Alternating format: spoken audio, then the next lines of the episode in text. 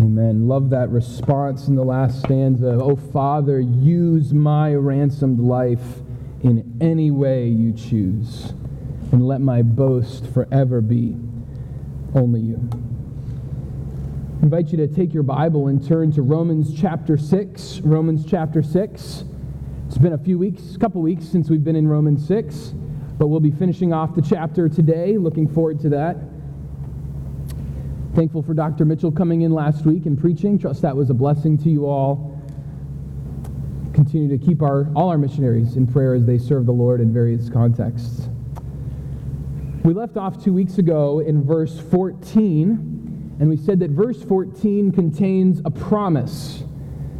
Romans 6:14 says, "For sin will have no dominion over you, since you are not under law but under grace."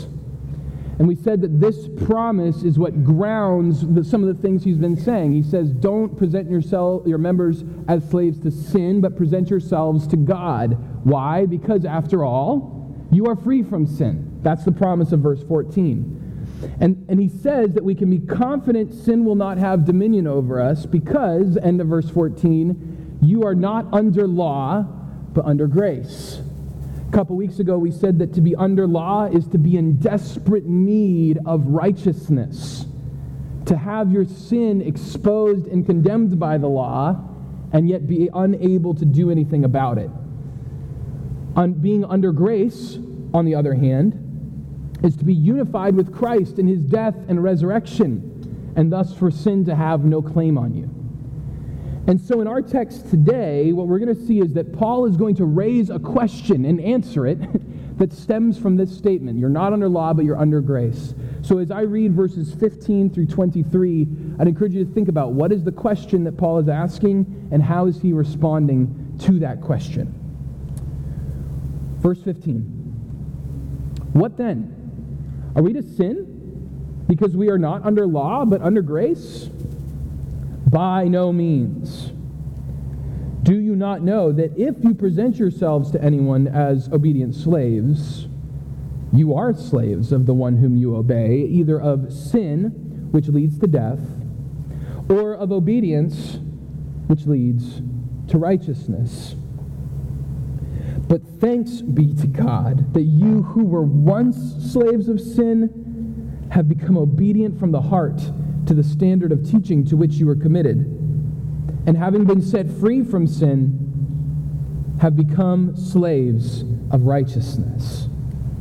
I'm speaking in human terms because of your natural limitations.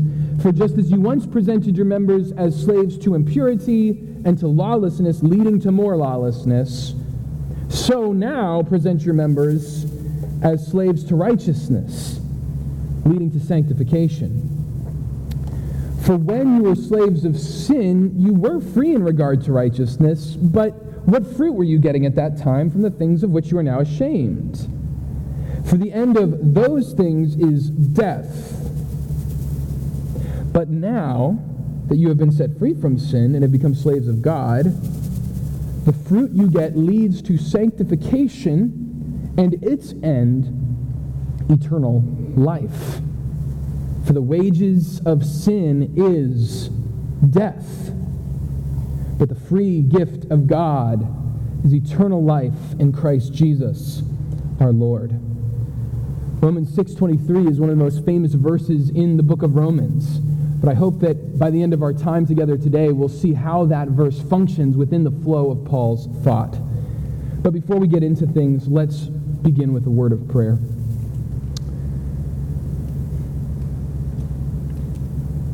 Lord, without your grace and without your Spirit illumining us, we cannot hope to understand your word. We might try to understand it on some sort of intellectual level, but Lord, for it to get into our hearts, we need your Spirit. I pray that you would do that this morning, right now. In Jesus' name, amen.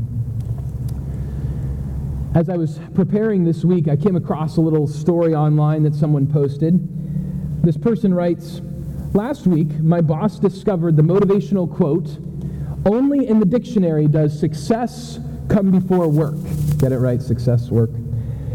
He ordered a large banner for our work area with an improved version of the quote. The banner reads, Only in the dictionary does success come before hard work. Hard, I'm not sure that hard actually goes before the dictionary. Know, yeah, I hopefully get that.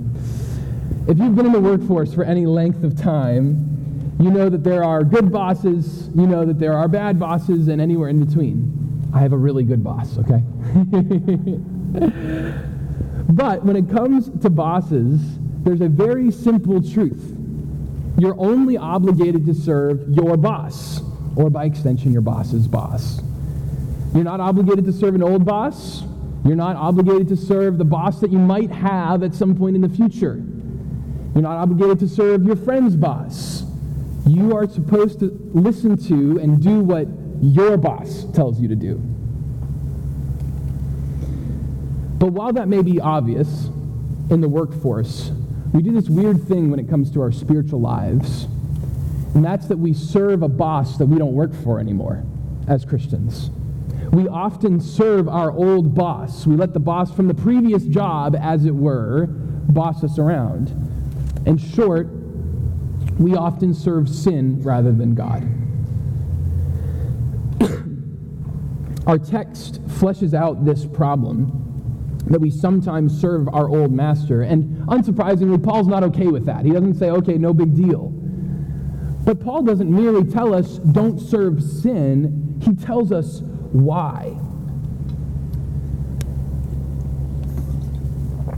And we can sum up what Paul is saying in this text as, re- as well as really summing up the entire sermon with a very simple statement. So here's the whole text and the whole sermon in one statement. Because God is my new and better master, I must serve him. Because God is my new and better master. You need both aspects of that. I must serve him instead of sin. Now, you might say that that sounds kind of obvious. I, I, I, that's not surprising. Can I just tune out now if that's all you're going to say? well, obviously, I'm not going to say that I would like you to tune out of what I'm saying. But here's why. In our Christian lives, it's important to remember that reasons that the Bible gives us for some either attitude or way we should be living, the reasons we do things also double as motivations if the reason we should do something gets deep into our souls, here's why I'm doing this, that helps us actually want to do it more. So, as Paul tells us why we should not serve sin, but should instead serve God, he's not merely listing off our arguments and trying to win a case. He's also providing us motivation. He's providing us fuel so that when we have the opportunity to either serve sin or serve God, we can remember these reasons we're going to talk about and hopefully choose to serve God instead of sin. We saw some of these a few weeks ago, and here in our text, we'll see a couple more reasons to serve God rather than sin. The first reason is that God is my new master. God is my new master. I said that's the, the big part of this, this whole sermon. God is my new and better master, so I should serve him instead of sin. So that's really what verses 15 through 20 are focusing on. 20 is kind of a transitional verse. I've lumped it in with the first section here. Um, but these, these verses focus on the new master that we have and how we should offer our service to him. So before we dig into this explanation too much, let's really consider the question that Paul poses in verse 15. Because we, I said a couple minutes ago, he has this question he asks. So verse 15, he asks this question What then? In light of what I just said, what then? Are we to sin because we are not under law, but under grace? By no means. So the, he, he gives away the answer to the question. By no means. Absolutely not. But the question is, why not sin if we're not under if, if we're under grace instead of law? Now, why does Paul feel like he needs to address this? I mean, why does he ask the question? Hasn't he tackled this enough at this point in the chapter? I mean, with all the, you know, shall we sin that grace may abound stuff, it's a very similar question to what he asks at the beginning of the chapter. Well, like any good speaker, Paul knows his audience. He knows that in the church of Rome, it, it, there was an ethnic diversity. There was both Jews and Gentiles in the church of Rome. And Paul realizes that when he says, You're not under law anymore, at the end of verse 14, the Jew who grew up keeping the law with all its rituals and traditions, that might make them a little antsy. The, the Jew might say something like, wait a second, Paul, if, if we aren't under law anymore, then what's left to keep sin in check? Don't you see all these Gentiles here? They're itching for an excuse to sin, they might think. Paul, maybe you need to back off on the grace talk. On the other hand, Paul also realizes that there are Gentiles in the church of Rome, and that it is a very real possibility that some of them, or really anyone in the church, might take what he's saying and twist it. Some people might hear you're not under law but under grace and say, yeah, I can live however I want. Now, I'm, I'm probably oversimplifying a little bit here. There could have been some Jews and Gentiles in the other camps potentially. I'm not saying every single Jew in Rome was like this and every single Gentile in Rome was like this. But since Paul brings up this question in verse 15, I think it's safe to assume he, he, he, uh, he, he uh, assumed that both of these types of parties would be present those who overemphasize law and those who abuse grace in order to excuse sin. But rather than point fingers this morning, I'd like us to hold up a little mirror. Because both of those mentalities can be present in our own lives. I mean, we've talked for a couple weeks in Romans 6 about how easy it is for us to excuse sin. The first sermon I preached in Romans 6, we really emphasized that. And, and we do. We sometimes think, well, God will forgive me later. I can do this thing. I can think this way. I can speak this way. I can neglect this thing that I should be doing. Ah, God will forgive me in the future. And we excuse sin. But the fact is, we can also be like the other party in Rome, the law focused party. Now, we might not get antsy when people talk about grace. We all love to sing about grace. But I wonder if our actions reveal that sometimes we gravitate to law more often than we'd like to admit. Do you ever find that when sin knocks you out, that you kind of linger on the mat a little bit?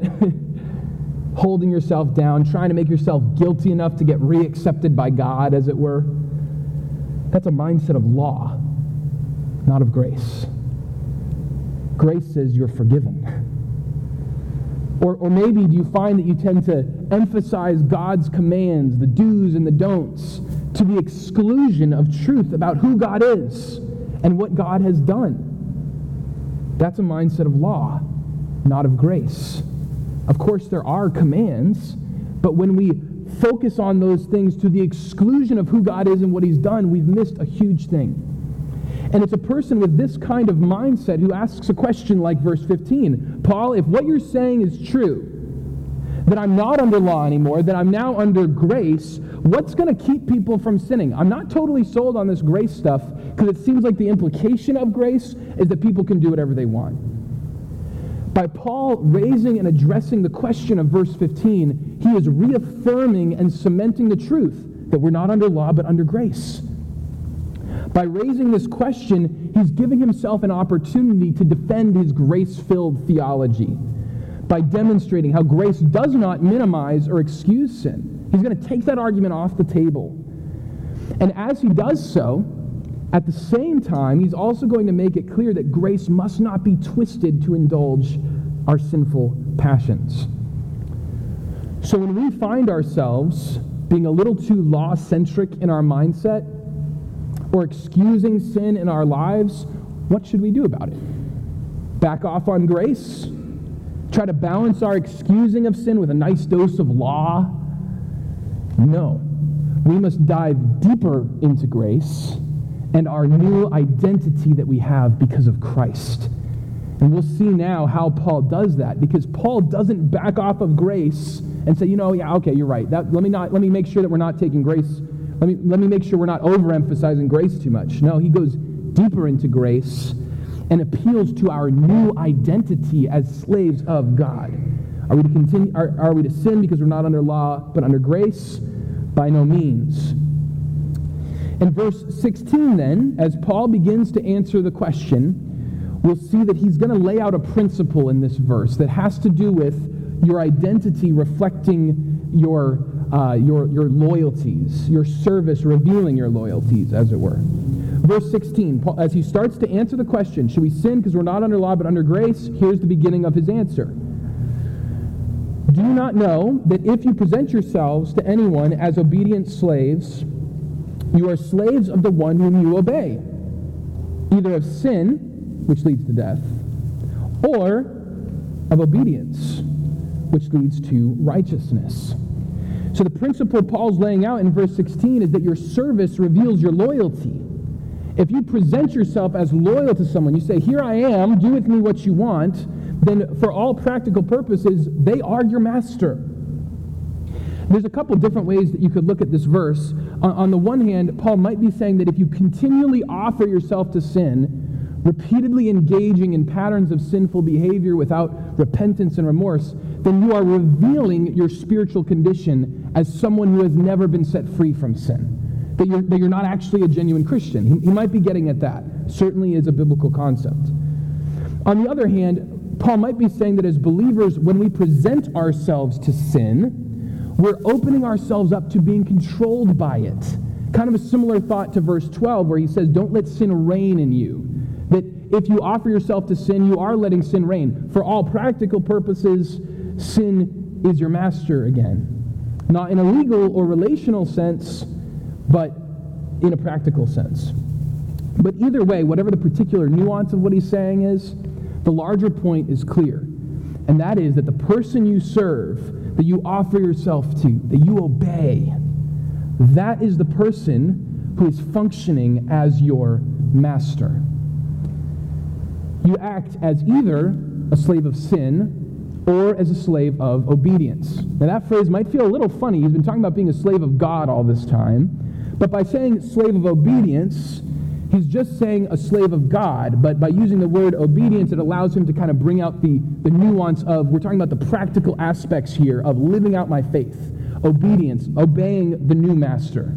So when you see slave of obedience, it's a slave of God, but with the focus and the emphasis on being a, uh, uh, uh, of, of obedience. In this verse, Paul implies that everyone is a slave to someone, either of sin or of God. True independence for a human being is a misnomer. Now, I grew up in New Hampshire. The state motto there is live free or die. Pretty intense. Although I saw a commercial the other day for uh, New Hampshire tourism, and it just ended with live free. thought, oh, they're getting a little soft, I guess. um, but uh, in America, we, we love our freedoms, right? It's the land of the free. I mean, we're about to celebrate Independence Day next week. We value our rights and our freedoms, the ability to do our own thing. But true spiritual freedom is not ultimate independence or autonomy or doing our own thing because true independence is impossible. Everyone is either a slave of sin or a slave of righteousness. Jesus said something similar in Matthew 5:24, which is our scripture reading today. You can't serve two masters. Why? Because you will either hate the one and love the other, or you'll be devoted to the one and despise the other. In that case, he's talking about God or money as the two masters. But the principle holds true far beyond that. You can't serve two masters. Don't think that you can dabble in sin on Saturday and then put on your spiritual clothes on Sunday. God isn't interested in double agents who sweep their sin on the rug as easily as they put their check in the offering plate. Is that you? Who are you serving? Paul says that you are a slave of the one whom you obey. And then in verse 16, he continues, he, when in verse 16, he highlights that these two masters have two very different results. One is death, the other is righteousness. Now, we'll talk more about these ultimate results of serving the two masters in a few minutes. But for now, let's just note that the old master of sin, he says, leads to death itself. So the implication for us is why would we pretend that sin is our master still when he's that kind of master? One who drags people to their eternal grave, either of sin, which leads to death, or, on the other hand, of obedience, which leads to righteousness. The result of serving our new master is ultimately righteousness. And Paul says that those who are slaves of righteousness are those who see eternal life. So, verse 16 kind of establishes this principle that our service reveals our master. But now let's look at verses 17 through 18, where he really gets into this idea of God being our new master. 17, but thanks be to God that you who were once slaves of sin have become obedient from the heart to the standard of teaching to which you were committed, and having been set free from sin, have become slaves of righteousness. He says, so verse 16, he's saying, don't forget that whoever you present yourself to, that's who's your master. But thanks be to God, sin is not your master. You've been set free from sin if you are a believer. Verse 17 begins with the phrase, thanks be to God. I love this. He just has to interject that, that ex- exclamation of gratitude. What Paul is saying is real to him. It's not stale theology to him or dry philosophy. He is explaining real, life altering, soul stirring truths. And this exclamation of gratitude in verse 17 shows that Paul really believes what he's saying. He grasps just how awesome it is. Thanks be to God. Doxology flows from theology.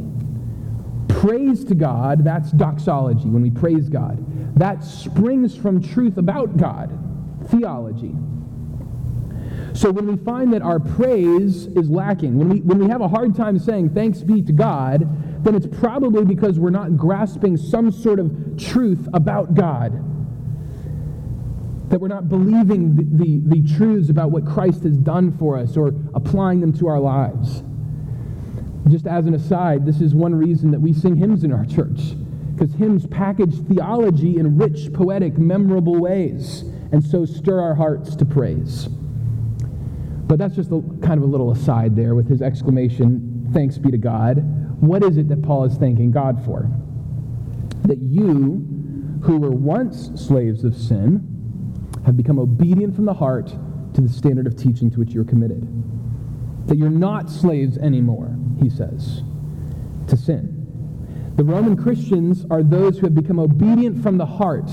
He's saying that they have heard and received the gospel and from the deepest part of them, that's their hearts, he says, they've begun to live out those lives of obedient slaves to righteousness. Again, he uses that word obedience because the old question he's trying to answer is how are we supposed to live?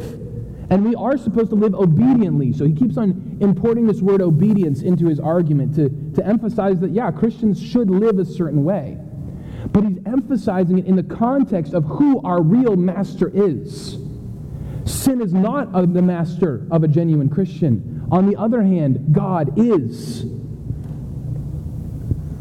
Verse 18 goes on to say that Christians are free from sin and have become slaves of righteousness.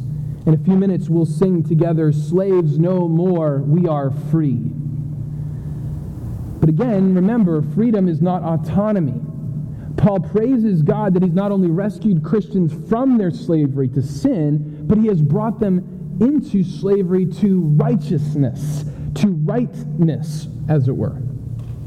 And so now looking down into verse 19, Paul acknowledges that he's using metaphorical language. He says, I'm speaking in human terms because of your natural limitations. You guys can't quite figure this out, he says, so I'm using the metaphor of slavery and masters and this kind of thing.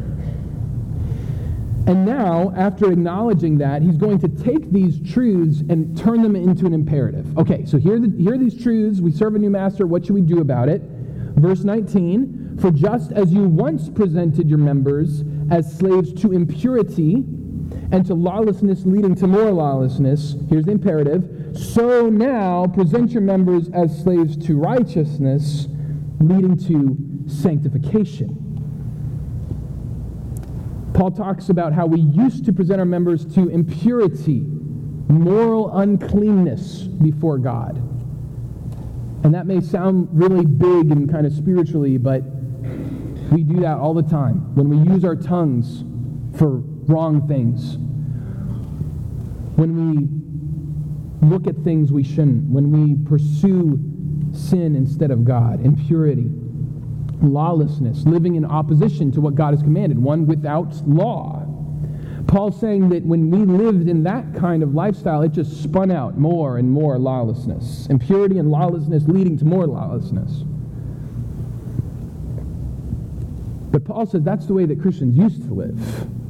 And we are not to live that way anymore. Instead, he says, we must present ourselves as slaves to righteousness, to a, a way of a life of right living before God. And he says that righteousness leads to sanctification, to progressively becoming more and more like God. He says that we need to live out our new position as slaves of righteousness. Our lives, in short, need to demonstrate who our new master is. In 2013, the Florida Gators football team was playing Georgia Southern. And if you watch the replay of this one particular infamous play, there's something very off, comically off. Two of the Florida players, rather than blocking the other team, are inexplicably blocking each other. they're pushing against each other, even though they're wearing the same jersey. They just got mixed up somehow. Though both these players wear the Florida jersey, one of them is accidentally playing for the wrong side. It's comical for a football player to momentarily act, momentarily act like he's on the other team. It's tragic when a slave of righteousness acts like he's a slave to sin. If someone looked at your life, would they know which team you're on? Who would they think is in charge? Sin or obedience? Impurity, lawlessness, or righteousness? You might wear the right jersey. You might genuinely be a Christian. But in what ways? Ask yourself, ask the Holy Spirit to reveal to you, in what ways are you switching sides and acting like you're still a member of the other team? Because you have a new master, you must serve him. Now, if we've been following what Paul has been saying, it would be easy to think, wow, that, that sounds like a lot. I thought being a Christian was all about freedom. But now you're telling me I'm a slave to God? Interestingly, Paul acknowledges this in verse 20.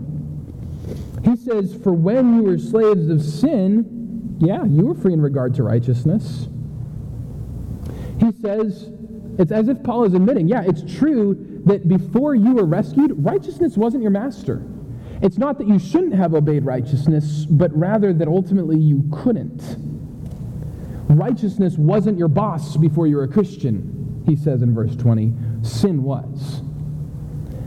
And now, verse 21 is going to begin with the word but, implying some sort of contrast, right? So, what we'll see now is that verse 21 is really answering, there's like an unspoken question that exists between verse 20 and 21. And, and here's how the question goes. He says, verse 20, you were, when you were slaves of sin, you were free in regard to righteousness. Here's the unspoken question that Paul's going to answer. If I used to be free from the master known as righteousness, verse 20, why is it worth serving him now? If I'm going to serve a master one way or the other, what makes serving God so much better than serving sin? What's Paul's answer to that? Well, God is worth serving not merely because he's a new master, God is also worth serving because he's a better master. So, so much better. And this is the second reason in our text for why we need to serve God rather than sin, because God is a better master. Verses 21 through 23 contrast these two masters by focusing on their results. What does serving sin ultimately bring about? What does serving God ultimately bring about? This is what he's going to answer. And when you examine these results, there's no question that God is a far better master than sin. So let's start in these last few verses by considering our the inferior old master. Verse 20, for when you were slaves of sin, you were free in regard to righteousness, but what fruit were you getting at that time from the things of which you are now ashamed? For the end of those things is death. Paul says that when we labored in the vineyard of sin, when we were sin slaves, we produced certain fruits, wrong actions, thoughts, behaviors, attitudes. We could say that when we were slaves of sin, we were bad at goodness and good at badness. Paul said that these fruits from our pre Jesus life produced shame in us. They are a shameful thing, he says. I'm sure we can all think of things in our past that we're not proud of. But Paul goes beyond shame and says that when these fruits are eaten, they bring about a certain terrible result. Because when you eat bad fruit, you get bad results. When you eat good fruit, you get good results. We've got some nice blueberry bushes in our yard. They have done wonderfully despite me touching them, which is, which is great. It's the best of both worlds. Um, but when you eat a blueberry, a nice ripe blueberry, it gives you good results. It's sweet, it tastes good, gives you a little bit of nutrients. Um, on the other hand, if you eat a berry that is poisonous, you get bad results. I, I didn't realize until this week that apparently holly berries are very, very not, not good for you. if you eat them as pretty as they are, there's some bad results that will happen. Bad fruit, bad results. Paul says that before we were saved, the sinful fruit in our lives brought about a devastating result, and that is death. This isn't just talking about physical death, although that's probably included. But in verses 22 and 23, Paul talks about eternal life. That's the contrast. It's with eternal life. So it stands to reason then that here we're talking about the flip side of that which would be eternal death. Separation from hell, separation from God in hell for eternity. I don't like talking about hell. Frankly, I don't really like thinking about it. But we need to talk about death and even eternal death. I echo what the atheist Penn Jillette has said when discussing Christians who don't evangelize. He said, How much do you have to hate somebody to believe that everlasting life is possible and not tell them that? I mean, if I believed beyond a shadow of a doubt that a truck was coming at you and you didn't believe it, and the truck was bearing down on you, there is a certain point where I tackle you. And this is more important than that. We as Christians must not back down from talking about eternal death because Scripture teaches us that it's real. And if it's real, then we need to consider it soberly and not be afraid of it, not be ashamed to talk about it. In verse 23, Paul says that sin pays a wage to its laborers. But that wage is none other than death. I mean, what a nasty image. You come to sin after a lifelong labor in his service, and with biting mockery in his voice, he says, Thank you very much. Here's what you're owed. He hands you a paycheck, and emblazoned across it in all caps is the word death. Sin has a wage, and it's awful. Friend, if you're here, maybe you're watching online, and you've never trusted in Christ as your Savior, then this passage makes it clear that you are laboring for a fruit that brings about a terrible result. Your sin earns you a wage that you do not want to receive. I don't say this out of malice or scorn, but out of sincerity and love. Take your spiritual state seriously. It may seem nice to live like you want, but a lifetime of sin is a blink compared to an eternity of suffering. God is a God of justice, and he cannot remain a good God if he does not punish evil. And so he allows sin to dole out its wages day after day as souls who have not taken refuge in his Son pass into eternity? Have you been set free from sin? Have you repented of your sin, recognizing your utter inability to save yourself? Have you put your trust, your faith, your hope in the death of Christ in your place and the hope of his resurrection? Today can be the day of your salvation. Life is available.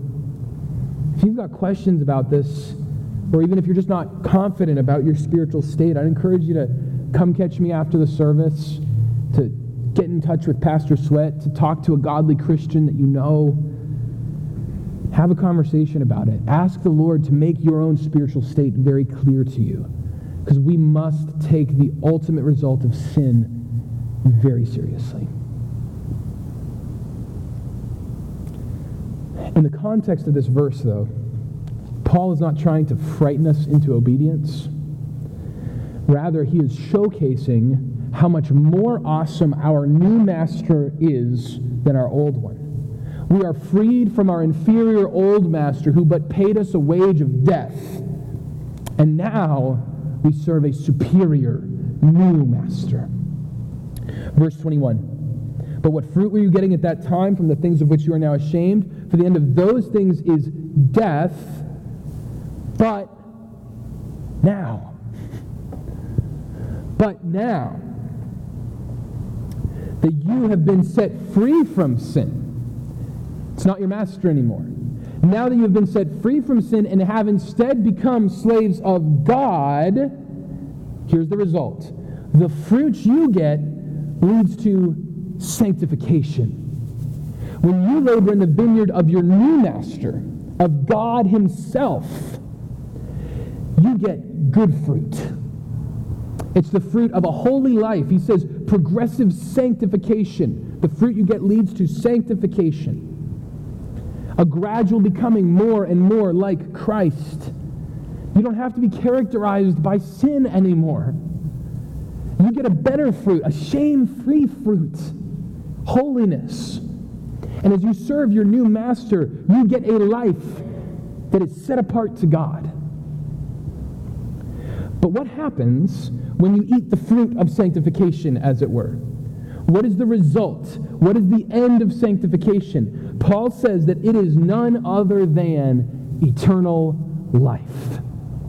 Life that death itself cannot prevent. Verse 23 says that this eternal life is a gift.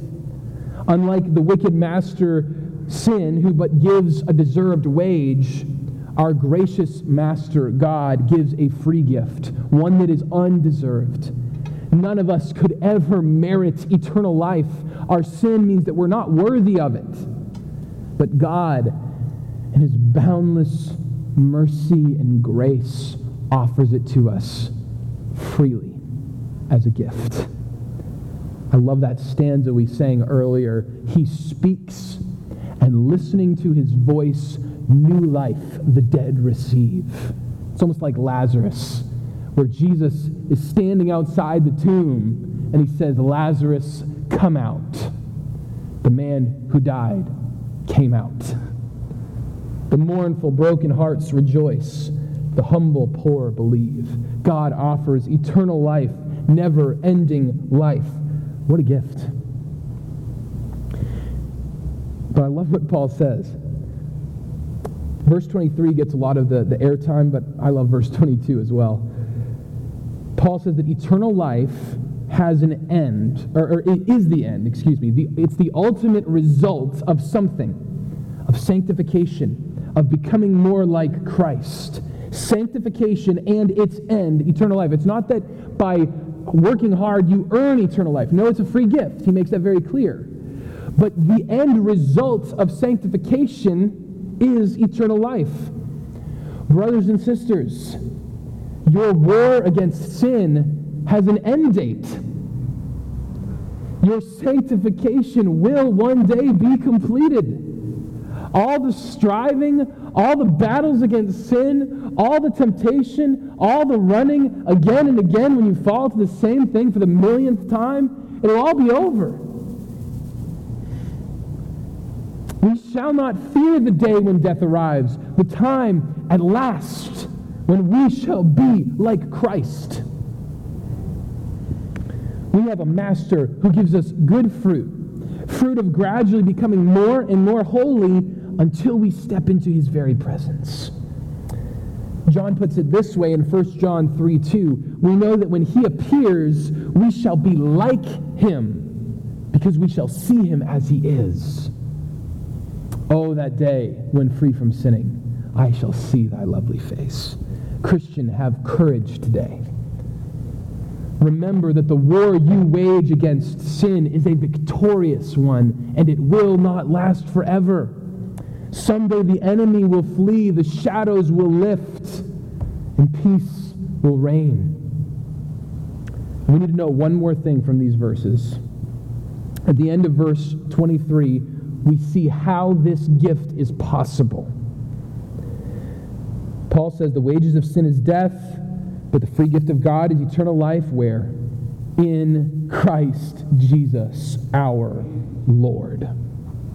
This ties right back to the beginning of the chapter. It's only through being unified with Christ by faith that we can have eternal life. He has died for our sin, and when He died, our old self died too. He's risen again, and we are raised to walk in newness of life. We have the hope of glorious resurrection in the future. What is our hope in life and death? Christ alone. Christ alone. And to the grave, what shall we sing? Christ, He lives. Christ, He lives.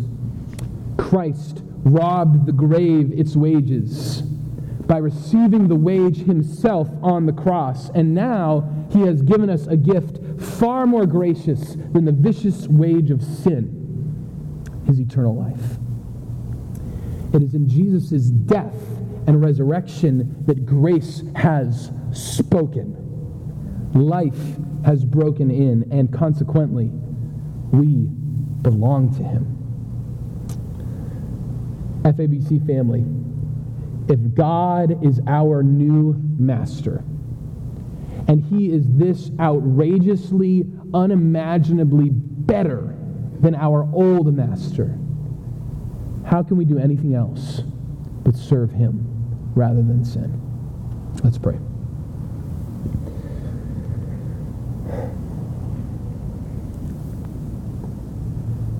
Father, these are sobering truths. Impress them deep on our souls. Lord, for any who do not know you as their Savior, pray that you would wake them up to the reality of their spiritual condition and the results that it will bring. May we not be deceived into thinking that we can continually live in sin. Lord, let us live today in light of these truths. Help us to serve you with every part of us, holding nothing back, even being willing to do the, the difficult work of sifting through sin in our lives, not in a way to just pound ourselves into submission, but rather because we are free from sin. And we have a new master, one who is gracious and kind, one who has adopted us into his very family. May this motivate us to serve you more and better. In Jesus' name, amen.